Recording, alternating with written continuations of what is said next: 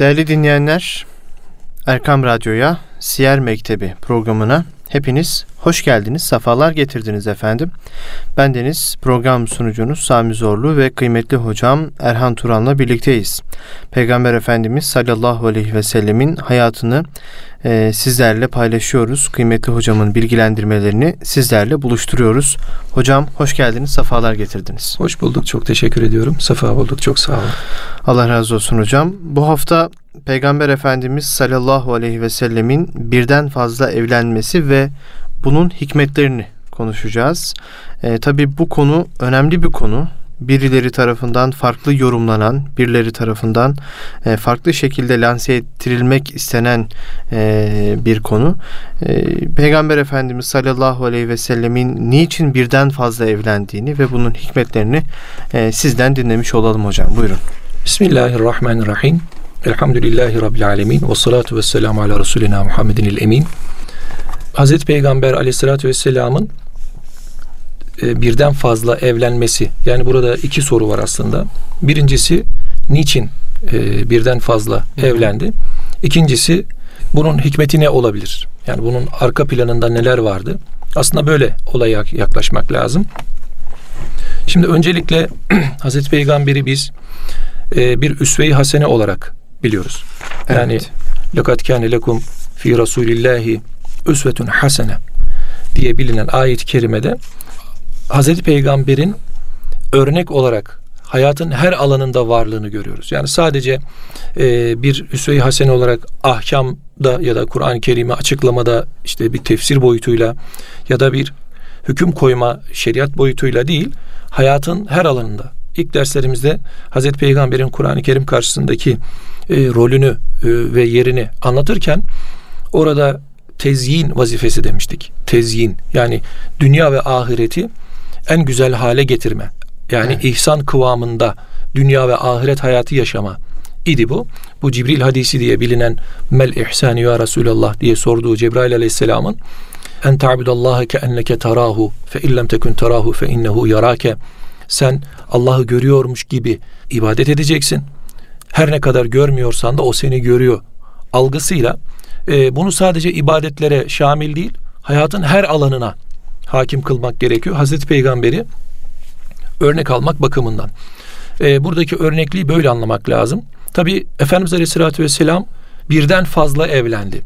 Yani tek evliliği yoktu. Ancak 55'li yaşlara kadar Resulullah Aleyhisselatü Vesselam'ın Hazreti Hatice ile evliliği vardı sadece. Evet. Yani Efendimiz Aleyhisselatü Vesselam'ın aslında uzun bir müddet yani gençliğinin uzun bir dönemi tek evliliği var. Ayet-i Kerime'nin işte birden fazla evlenmeye izin veren ayeti kerimenin devamında adaletli olmak şartı var. Yani adalet gözetemezseniz sizin için hayır olan tektir kısmında aslında Efendimiz Aleyhisselatü Vesselam 55 yaşlarından sonra birden fazla hanımla evliliğe dönüyor. Tabi bunun bir takım sebepleri var. Bu sebepleri temel olarak üç başlıkta toplayabiliriz biz. Birincisi dini sebepler. Evet. Dini sebepler. İşte burada örnek olarak e, Hazreti Zeynep validemizle olan e, misal verilebilir. Yani Hazreti Zeynep validemiz Hazreti Peygamber'in evlatlığı olarak kabul edilen Zeyd'in hanımıydı. Evet. Zeyd bin Harise'nin hanımıydı ve Hazreti Peygamber'in de e, aynı zamanda Hazreti Zeynep halasının kızıydı. Böyle olduğu zaman e, Allahü Teala e, burada bir örneklik olmak ya da bir toplumsal dengeyi oluşturmak adına e, Zeynep validemizin e, tabii toplum içerisindeki itibarı bayağı güçlü, kuvvetliydi. E, varlıklı bir hanımefendiydi. Tabiri caizse asilzadeydi. Hazreti Peygamber'in evlatlığı Zeyd de e, azat edilmiş bir köleydi. E böyle olduğu zaman toplum arasında aslında toplum içerisinde zengin fakir, zengin köle yani e, asil köle diyelim ayrımını son verecek olan bir misaldir bu. Buna dini diyebiliriz aslında. Yani Cenab-ı Allah bu noktada Hazreti Peygamber'in e, sen her ne, her ne kadar e, başına gelecek tabiri caizse olanı biliyor isen, hissediyor isen de bu gerçekleşecek demişti. Yani sen Allah'tan imtina et bu noktada. Yani başkasının kınamasından korkma. Neticede Allahü Teala burada sana en güzel olanı hakim kılacak deyip hatta nikahladı Hazreti Peygamber'e. Yani Hazreti Zeynep ve Hazreti Zeyd anlaşamamışlardı. Yani toplum içerisindeki o kendi aralarındaki küfüvet oturmamıştı. Bir türlü e, aralarında bir denge oluşmamıştı. E, gelip Hazreti Peygamber'e bazen teker teker gelirlerdi. Ya Resulallah ne yapacağız biz anlaşamıyoruz dediklerinde Efendimiz hep ya Zeynep'e e, kocanın yanında dur demişti ya da Zeyde hanımını yanında tut nikahında tut demişti. Netice itibariyle meşru bir ayrılıktı. Boşandılar. Boşandıktan sonra da Cenab-ı Allah Hazreti Zeynep'in nikahını Hazreti Peygamber'e e, kıymış oldu. Peki bunun sebebi ne? Sebebi e, evlatlık olarak kabul edilen. Çünkü Hazreti Peygamber Zeyd'i evlat aldıktan sonra e, onun elini kaldırmış. E, benim evladımdır. Hatta mirastan da payı verilecek. Yani kendi mirası varsa evlatlık mirasa evladımdır bu demek. Evlatlık mirasa pay olacak, ortaklık olacak demektir. Evet. Buradan hareketle baktığımızda Cenab-ı Allah evlatlıklar evlat değildir hükmünü Hazreti Peygamber üzerinden koyuyor. Yani Hazreti Peygamber'in yaşamış olduğu bu hadiseyle e, aslında cahiliye Arapları döneminde yanlış bilinen evlatlık evlattır, mirasa paydardır, mirastan pay alacaktır hükmünü Cenab-ı Allah Zeyd ile Zeynep'in arasındaki boşanmanın ardından Hazreti Peygamber'e Zeynep validemizi nikahlayarak bu hükmü bertaraf ediyor. Yani bu evet. hükmü Hazreti Peygamberle kaldırıyor tabiri caizse. Hmm. Onun bir evlatlık e, alma, edinme e, durumunun da aslında temelleri atılmış oluyor. Şer'i manada nasıl olacağına dair. Tabii o aslında 8 yaşlarındaydı. Hı. Hazreti Zeyd 8 yaşlarındaydı. E, Hazreti Peygamber'in öyle bir köle alıp azat etme hevesi vardı ancak mülkü çok fazla yoktu Resulullah Aleyhisselatü Vesselam'ın. Hazreti Hatice validemiz e, Zeyd'i satın aldıktan sonra Efendimiz'e hediye etti. Senin olsun dedi. Hı hı. Efendimiz Aleyhisselatü Vesselam onu hediye aldıktan sonra da onu babası da e, yoktu çünkü kendisi kaybolmuştu. Zeyd'in de öyle bir durumu var. Yani kendisi normalde bir savaş esiri değildi. Yani köle pazarından alınmış bir köleydi. Onu da birileri e, babasından koparmış, gizli saklı almış götürmüş. Köle pazarında tabi e, uzun memleketlerden taşırmış, e, getirmiş e, Mekke'de e, bir e, pazara çıkarmış tabirlerindeyse. Orada satılmış. Hatta daha sonrasında e, Hazreti Zeyd'in e, babası, amcası, ailesi, afadı gelip kendisinden Hazreti Peygamber'den kendisini istedikleri zaman Hazreti Peygamber o ne talep ediyorsa o olsun demişti. O ne talep ediyorsa o olsun. Yani eğer beni tercih ederse e, benimle kalmak isteyeni ben bırakmam demişti Efendimiz Aleyhisselatü Vesselam. Ha yok gitmek isterse bir bedel ödemek sizin ben onu size veririm demişti. Zeyd burada Efendimiz Aleyhisselatü Vesselam'a Ya Resulallah ben senden başkasını tercih etmem. Anam babam sana feda olsun deyip babası ve amcasını orada bırakmış Hazreti Peygamber'in yanına gelmiş. İşte o zamandan sonra Efendimiz Aleyhisselatü Vesselam Hazreti Zeyd'i ey insanlar şahit olun ki Zeyd benim oğlumdur. Ben ona varisim. O da bana varis olacaktır diyerek onu evlat edinmişti. Yani bu Arap cahiliye toplumunda da evlat olarak kabul edilir. Evet. Daha sonraki dönemde işte bu yaşanan hadisattan sonra tabi burada şu da var onu da söyleyelim öyle geçelim. Hazreti Zeyd'in Hazreti Peygamber aleyhissalatü vesselamın yanında kalma e, durumu Hazreti Peygamber'e olan muhabbetinin ona olan bağlılığının karşılığıydı. Resulullah Aleyhisselatü Vesselam'a e, muhabbetin en üst zirvesinde bir bağlılığı vardı. E, ailesini, annesini, babasını tercih etmemişti açıkçası. Evet. Resulullah'ı tercih etmişti. Efendimiz de ona iltifaten evladım demişti. Peki niye e, ehemmiyetliydi bu olay? Çünkü evladımdır dediği zaman Arap cahiliye toplumunda artık onun çocuğu olacaktı ve miras hak edecekti. Efendimiz Aleyhisselatü Vesselam e, o toplumun şiarıyla, hissiyatıyla hareket etmişti o dönemlerde. Ancak Allahü Teala daha sonraki e, zaman dilimi içerisinde Hazreti e, Zeynep validemizi Haz, e, tabi Hazreti Peygamber kendi evladını halasının kızıyla evlendirmişti. Akabinde de e, boşanma gerçekleştikten sonra işte bu Mekke'deki evladım dediği Zeyd'i aslında senin öz evladın değildir. Çünkü hanımı sana nikahlanabilir nikahlanabiliyorsa o zaman evlatlık edindiğin öz evladın değildir manasına gelir. Tabi burada şu dersi de çıkarmak lazım. Günümüzde e, malum bazı anneler babalar e, anne baba olamıyorlar. Bazı e, hanımların böyle bir bazı erkeklerin böyle bir rahatsızlığı oluyor. E, bunlar e, olası şeyler. E, buradan hareketle evlat ediniliyor. Yani eve çocuk alınıyor ya da e, evde çocuk yetiştiriliyor, büyüttürülüyor.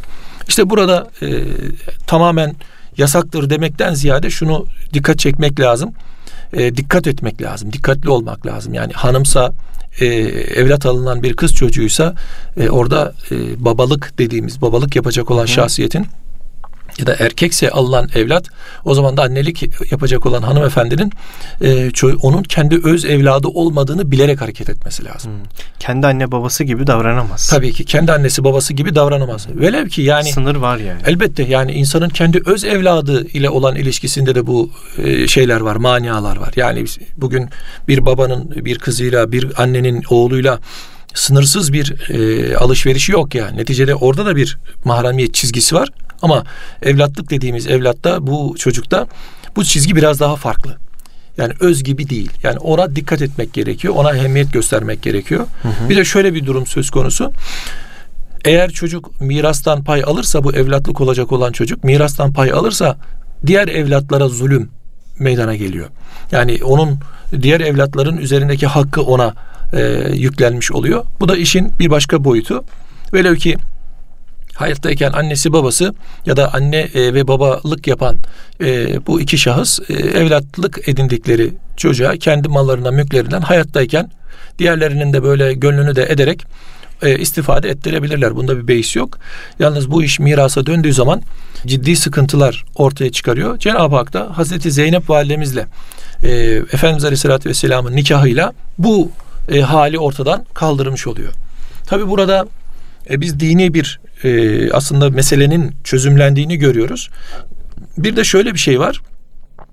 E, bu olaydan hareketle bazı e, İslam'ı böyle e, zedelemek isteyenler ya da bazı böyle müsteşrikler dediğimiz, oryantalist dediğimiz batılı araştırıcılar e, Hazreti Peygamber'in e, bu hadisatı yani bu evliliği kendisinin istediğini, kendisinin zoraki yaptığını ve aslında e, ona gönlü vardı gibi ifadelerle böyle e, zemmetmeye ya da eleştirmeye, tenkit etmeye e, çalışarak Hazreti Peygamber'e e, karalama yapıyorlar. Evet. Halbuki e, burada Hazreti e, Peygamber Aleyhisselatü Vesselam'ın Zeynep halasının kızıydı. Yani onu e, Zeyd'e isteyeceği kadar kendisine de isteyebilirdi. Yani kendisi de alabilirdi ki toplum o dönemde e, buna müsait zaten. Yani bunu e, kabul eden bir toplum. Çünkü evet. biraz sonra söyleyeceğiz. E, taaddüdü zevcat dediğimiz birden fazla hanımla evlenme meselesi e, toplumun bir kültür yapısı aynı zamanda. Aslında yeri gelmişken onu söyleyelim. Buradaki taaddüt dediğimiz birden fazla hanımla evlenme meselesi bir e, zarurettir aslında. Hmm. Bu bir e, keyfiyet değildir yani. Şunu söyleyebilir miyiz hocam burada? Peygamber Efendimiz sallallahu aleyhi ve sellemin birden fazla evliliği e, yani Hazreti Hatice'den sonraki evet. evliliklerinin e, yapılmasının sebebi bir meselenin son çözümü olabilir mi? Yani evlendiği için o mesele çözülecekti. Onun için evleniyordu. Tabii, diyebilir miyiz? Tabii yani e, neticede buraya bağlayacağız hocam. Hı hı. Neden? Çünkü dedik ya bir dini meselesi var bu işin. Dini boyutu var. Siyasi boyutu Siyasi var. Siyasi boyutu var. Bir de hı. içtimai boyutu var. Evet. Şimdi baktığımız zaman Efendimizin evliliklerin özelinde örneklere baktığımız zaman Hazreti Zeynep'te dini bir meselenin çözümü söz konusu. Evet. Mesela Cüveyriye validemize bakacağız. Safiye validemize bakacağız. Safiye validemiz Yahudi bir e, kabile reisinin kızı. Hı hı. Öbür tarafta bakacağız. Cüveyriye validemiz yine bir kabile reisinin kızı. Yani burada da ne var? Bir siyasi birlikteliğin neticelendirilmesi söz konusu. Yine Ümmü Habibe'ye bakacağız. Burada bir iltifat var. İçtimai bir mesele bu. Yani e, çokça varlık göstermiş ve e, insanlar içerisinde işte kocası Habeşistan'a gitmiş orada e, şehit olmuş yalnız kalmış bir hanımefendiyi Efendimiz Aleyhisselatü Vesselam çektiği meşakkatlerden sonra e, bu hanımefendiyi iltifat ediyor. Yani onu taltif ederek iltifatlandırıyor. İşte bu tür baktığımız zaman dini, ahlaki hatta içtimai ve siyasi sebeplerle Resulullah Aleyhisselatü Vesselam'ın birden fazla evlilikleri var. Bir de şunu söylemek lazım. Devrin cahiliye Araplarında birden fazla evlenmek kabahat değil. Evet. Yani Efendimiz Aleyhisselatü Vesselam dönemi hatta günümüz e, Araplarında da öyledir. Yani birden fazla evlenme bir kabahat unsuru, bir kabahat şeyi sebebi değildir. Bir kabahat değildir. Hatta o toplumun hanımları bunu teşvik de eder kocalarına. Yani böyle bir e, Araplarda böyle bir kültür, bu kültür devam eder. Ancak dönüp baktığımızda Biz Hazreti Peygamber'in birden fazla evlenmesi durumuna baktığımızda e, şöyle bir neticede çıkmamalı. Yani insanlar bu halden hareketle dörde kadar evlenmeliyiz sonucu da çıkarmamalılar. Evet. Çünkü neden? Çünkü bu bir e, emir değil.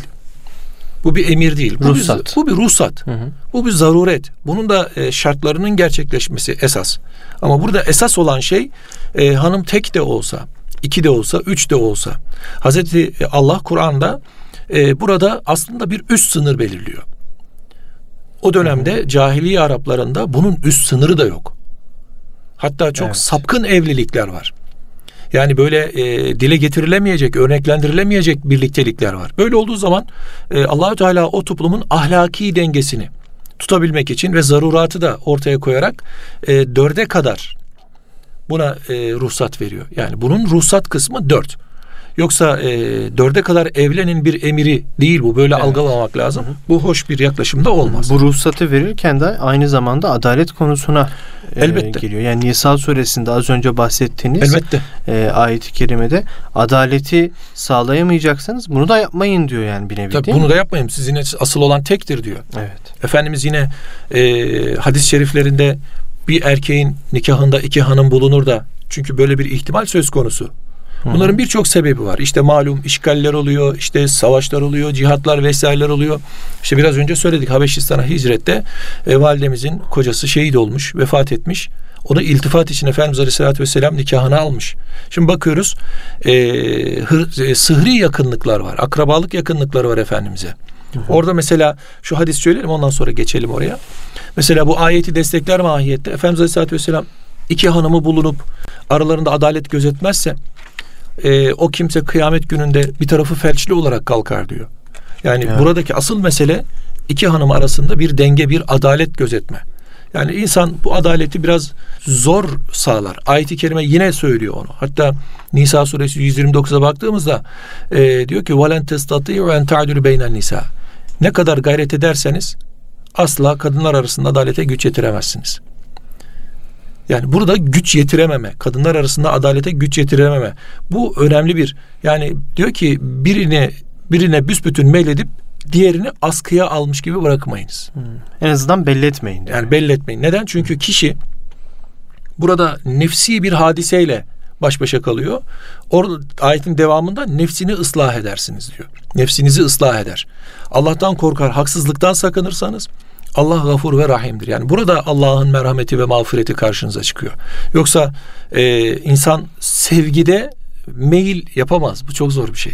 Hmm. Ben şunu seveyim, bunu seveyim diyemez. Kalp kendinde olana meyleder. Yani kendinde olan hasletler üzerine yoğunluğa göre oradaki e, kesfe göre diyelim. Yani oradaki e, yoğunluğun derecesine göre ait olana meyleder. En güzel örneklerden bir tanesi Hazreti Yakup Aleyhisselam. 12 tane oğlu vardı. Yusuf Aleyhisselam'a muhabbeti çok fazlaydı. Şimdi insanın küçük oğluna muhabbeti desek e, daha küçüğü Bünyamin vardı. Ama büyük oğullara muhabbet desek ya büyükler bunu babamız bizi çok fazla sevmiyora yorumlamışlardı. Hı hı. Peki Hazreti Yakup Aleyhisselam'ın Hazreti Yusuf Aleyhisselam'a olan meyli niçinde işte kalbindeki o muhabbetin ona akımı aslında Hazreti Yusuf Aleyhisselam'da kendinde olan hasletleri görmesiydi. Şimdi karı koca arasındaki ilişkide iki hanımı olan bir beyefendinin hanımlarından birisi ni kendine daha yakın hissettiğinde, daha yakın gördüğünde ona meyli biraz daha fazlalaşacaktır ister istemez. Burada o kendini yönetemez çok zor. Bu batıni bir şey. Yani insanın kalbi bir hadisesi. Bunu yönetemez, bunu yönlendiremez, eğitemez. Çok zor. Ancak ne yapar? Ayeti kerimede ve Efendimizin işaretiyle buyurulduğu gibi aralarında adaletle. Bu da zahiridir zaten adaletle hükmetmeye çalışır. Ona da e, yeterince ikramında bulunur. Ona da yeterince ikramında bulunur. Ona da muhabbetini hissettirir. Ona da muhabbetini hissettirir. Bu şekilde arayı adaletle götürmeye yani sağlamaya çalışır. O zaman bu e, iki evlilik ya da üç evlilik dediğimiz hadise e, caiz ve e, şey cevaz bulur. Evet. Bunun dışında bu sadece e, nefse tabiri caizse şekil verir. Bir diğer mesele e, hanımların e, bu noktada evlenmiş, dul kalmış ya da e, kocası şehit olmuş yine dul kalmış hanımların ya da hiç evlenmemiş hanımların e, toplum içerisinde tabiri caizse bilmiyorum ifade doğru mu ama başı boş kalmaması, işte onların tabiri caizse böyle yalnız bırakılmaması, bir takım e, maddi ya da manevi ihtiyaçlarının giderilmesi hususiyeti var. Burada e, birden fazla evliliğin Allah alem hikmetlerinden bir tanesi bu. Çünkü içtimai bir e, ahlak oluşacak. Bunun da yapı taşı aile. Evet. Aile müessesesini oluşturmak için bir sağlıklı bir tesis gerekiyor. Burada da e, evlilikler esas alınacak. Ve bir, bir, biraz önce söyledik Hazreti Peygamber'in evliliklerinin işte dini, siyasi, içtimai, ahlaki boyutları. Bir de bunun yanında bir de sıhri olanları var. Yani Efendimiz'e akrabalık tesis etmek isteyenlerin Resulullah'a meyletmesi meselesi var. Bunların başında Hazreti Ebu Bekir Efendimiz geliyor radıyallahu anh. Hazreti evet. Ayşe validemizi e, evlenmez misiniz ya Resulallah deyip teklif eden e, hanım kızın babası böyle düşünün. Diğer tarafta Hazreti Hafsa validemiz kocası vefat ettikten sonra Hazreti Ömer Efendimiz kendisi de Hazreti Peygamber'e sıhriyet, yakınlık, akrabalık oluşsun diye hanım kızıyla evlenmesini rica etmişti Efendimiz Aleyhisselatü Vesselam'la. Bu haliyle baktığımızda Efendimiz Aleyhisselatü Vesselam'ın Hazreti Hatice validemiz ile olan evliliğinin dışındaki evliliklerinin daha çok e, bir istifadeyi yani dini, siyasi, e, içtimai ve ahlaki hatta sıhri, akrabalık e, ihtiyaçlarının karşılanması olarak görüyoruz. Atladık, bilerek sona bıraktım aslında. Hazreti Ayşe validemizle olan evliliği var. Evet. Ayşe validemiz Hazreti Peygamber'in Humeyra diye adlandırdığı dinin üçte birini ondan öğrenilmesini işaret buyurduğu annelerimizdendir. Yaşı çok gençti. Bakire olan tekti. Diğer evliliklerinin hepsi Efendimiz Aleyhisselatü Vesselam'ın dul hanımlarlaydı. E, Efendimiz Aleyhisselatü Vesselam Ayşe validemiz olan evliliği daha çok onun fıkhi yani akli melekelerinden istifade etme, fıkhi bir takım meselelerde hanımlara özellikle e, fıkı öğretme e, ve e, dinin üçte birini tamamlama noktasında sahabeyi bunlar hadis e, mecmualarında var.